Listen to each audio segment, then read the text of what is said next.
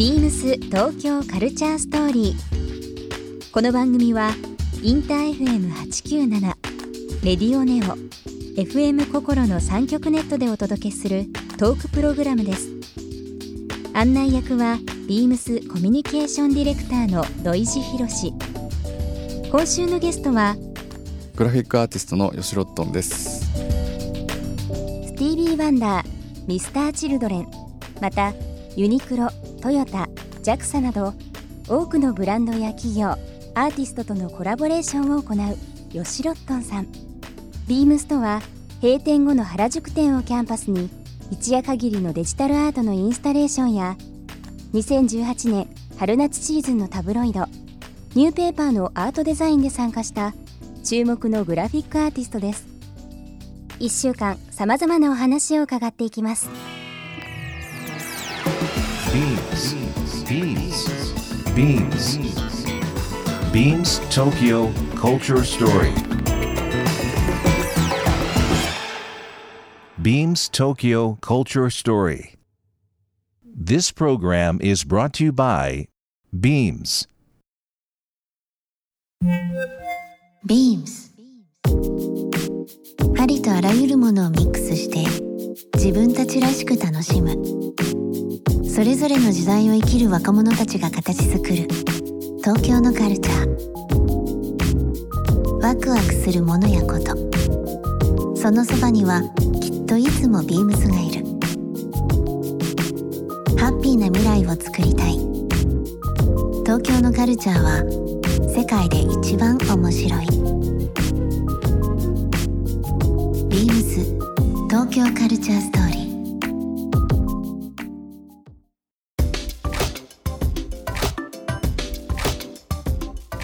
海外で、あのー本当に活躍されてる吉野君ですけども東京らしいカルチャーっていうのはいろんな目線見る見て感じること、なんか好きなところとかってあったりしますか？えっと僕は東京の夜がすごく好きで、うん。東京出てきて18歳の時に出てきてかな。今までずっと、まあ、クラブだったりそういう夜の場面で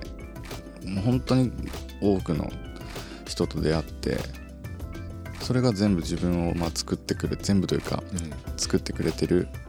場所だなって思っているんですね。それが自分なりの一番東京らしさを感じれるところ。うん。何かが絶対深夜で起きてるぞっていうか、深夜でね。深夜に、うん、吉野君的に東京らしいカルチャーが生まれてる場所って、ちょっとこうこの辺面白いなっていうのあったりします、やっぱり一番僕はクラブにうんずっといて自分自身もイベントをやったり音楽をかけたりっていうところが本当にベースとしてあるので、うん。そこその中で東京もうなんだろう時代が変わってくんですけどこの場所はやっぱりずっと面白いとか、うん。変わっていく中で新しくまた面白くなってきた場所とかは結構ありますね。最初僕20代前半の時はクラブでイベントやりたくなかったんで、うん。あ遊びにだけ行っててやりたくなかった。なであ自分が遊びにい行くのはいいけどそう自分のイベントはもうもっとそのなんだここみたいなところでやりたくて、うん。新宿の、あのーキャバレーの跡地の廃墟だったところを使ってやったり、なんかそういう倉庫みたいなところでやったりっていうのをしてました。なでもその遊んでる場所はやっぱりクラブが多くて、そうですね。最実際そのクラブでねなんかあのーまあ仲間内とかでいはい。ろんな話するっていうのもそうですけど結構そういう吉野君よりももっとし下の世代の子とかに影響を受けたりすることって結構ありますか？うーん。どうです？出会いとかで。面白いこいつちょっと10年後面白そうだなとか。ちょいちょいちょいい,、出てます。いると思います、うんそう。昨日は渋谷のコンタクトうん。でイベントがあって、うん。そこからまた中目黒のスナックみたいなところにも行ったそり、の温度差振り幅がいいですね、はい。クラブからスナックっていうそうですね。うん。あとまあライブを見に行くのはスーパーデラックスとか、うんうんあとその今回のオープニングでも DJ してもらったんですけど新宿のゴールデン街のナイチンゲールっていうノイズバーのはい。お店にも行ったりあとは小箱そのボノボノボとか、オーストンネルとかはずっと、トンネルとかはい、ね DJ もやったりうん。遊んでる場所ですね、うん。うん。実際自分が DJ やる時って、はい。どうまあお客さん目の前にしてやるわけですけど、はい。昔かける曲と今かける曲ってちょっとやっぱり変わったりしました？かだいぶ変わってます、だいぶ変わりました、はい、その箱に合わせてやる場合もあるし、うん。イベントによっても変わるし、うん。昔は大きいところでたまにやってたので、うん。ちょっとそういう盛り上げてね。盛り上がってたんですけど、ちっちゃいところでやるようになってから本当にうん。心地いい音楽、お酒が進むような音楽みたいなところで選曲してますね。吉郎君もし何か機会あったらなんですけど、まあ、ビームスもいろんなイベントやってて、はいあのまあ、クラブでねそれこそコンタクトとかビジョンとかそういったのでもう渋谷もそうですけどやってたり最近まあブルーノートでジャズのイベント一緒にやったりとか。まあ、フジロックをはじめいろんなフェスに参加したりだとかっていうの、音楽っていうのはもうあの切っても切れない縁だと思うんですけど例えばねそのクラブとかでたまに海外とかであのサイレントパーティーとかみたいなのみんなお客さんヘッドホンつけて、はい。い、やね、そういうイベントあって、まあ、それが面白いのかどうかは別としてですけど、まあ、あの暗いところで DJ が DJ かけるとじゃなくても明るいんだけど、なんかそういう演出があって、はい。映像と一緒に音を聞くとかなんかこう今のそのクラブシーンにプラス何かこうねあの吉郎君ならではのアートワークとかうん。アイデアがあって、何かこう言葉としてですよ、はい。アートとなんだろうなクラブっていうものが一つになったこう造語でもいいんだけど、はい、今思いつきですいませんね。なんかそんなことやってみたいな、そうですね、うん。なんかイベントスペースとかでそういう作品ですとかっていうのは、いろんな経験すること多いんですけどなんかねそのクラブでなんかそういうアートイベント的なものを一緒にできたら面白いな、そうですね。うん。だから箱からなんか考えていくとかその場所を使とかね。ってうん。どんな演出ができるかって音以外のところでもうん。やっていくのは楽しいですよね。楽しいですよね、最近やっぱりあのー訪日客が非常に増えてきてて、もう急激に伸びててもう渋谷のセンター街だったりスクランブルだったり、もう本当この間大阪行ったんですけどね。あのー心斎橋商店街って有名な商店街あるんですけどもう8割ぐらい外国人だったかな、道頓堀ってあのグリコのマークとかはい。あるとこあるじゃないですか、あそこもあそこもって急に関西弁になっちゃったんですけど。あそこもすんごいもう海外の人ばっかり。でクラブとか行っても、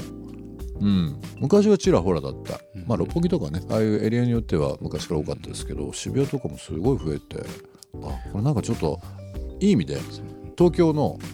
シーンを世界に伝えるタイミングですごい今いいんだろうなとね。思いましたけどね。この間池尻池尻大橋の駅からうん。自分のスタジオまで歩いてる時にすれ違った複数名うん、ほぼ中国の方で。あ本当ですか？てか全員。ほぼ全員？びっくりしました。ねここ何年か急にねここどこだろうになっちゃいますよね。うん、だからクラブとかもね本当にあのーなんだろうな昔はなんかこう DJ メインでよく若い時行ってましたし、まあ、自分もイベントやってたりとかっていうのありましたけど、なんか5年後10年後とかってまたねちょっと、まあ、特にオリンピック手前なんかはどんなクラブをになってるんだろうっていうのはねねちょっと想像つかないぐらい今いろんなこと行われてて面白いなと思いますけどね。うんで結構いい箱って外国人の方いるじゃないですか、うん。多分情報を聞きつけていい場所ないかって言って来るんだと思うんですよ、うん。そういう場所がもっともっと増えたら。なるほどね。昔ねあのー札幌にプレシャスホールっていうねい行きました行きました、はい。もうプレシャスホール僕大好き最で高ですよね。360度の最高。音とかも。その大箱でもなく、はい。まあどちらかというと小さい方になると思うんですけどああいうもう最高峰、まあ、ラリララリレバンが愛したクラブじゃないですけど本当に360度。あれ本当にちょっと一歩二歩歩いただけでも捉え方違うし違いますね。ああいうところが東京にいっぱいできてほしい。プレシャスホールってほんとすごいナンパとか絶対してないんだろうなみたいなあ人たちばっかり、音楽好きのみみたいなね 感じでしたよね。超集中してますよねお客さんも音楽に。なんかあそこまで集中してるクラブ見たことないないですよね,、ね今プレシャスの話になっちゃってあれですけど、東京でもね、まあ本当に質のいい音のいい箱増えましたけどなんかいろんな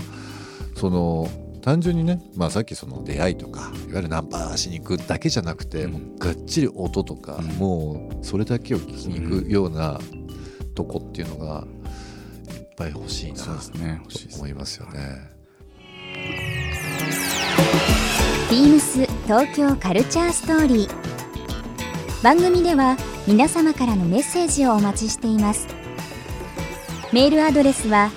beams897 アットマークインター FM.jp ツイッターはハッシュタグ beams897 ハッシュタグ beams 東京カルチャーストーリーをつけてつぶやいてください。またもう一度お聞きになりたい方はラジコラジオクラウドでチェックできます。ビームス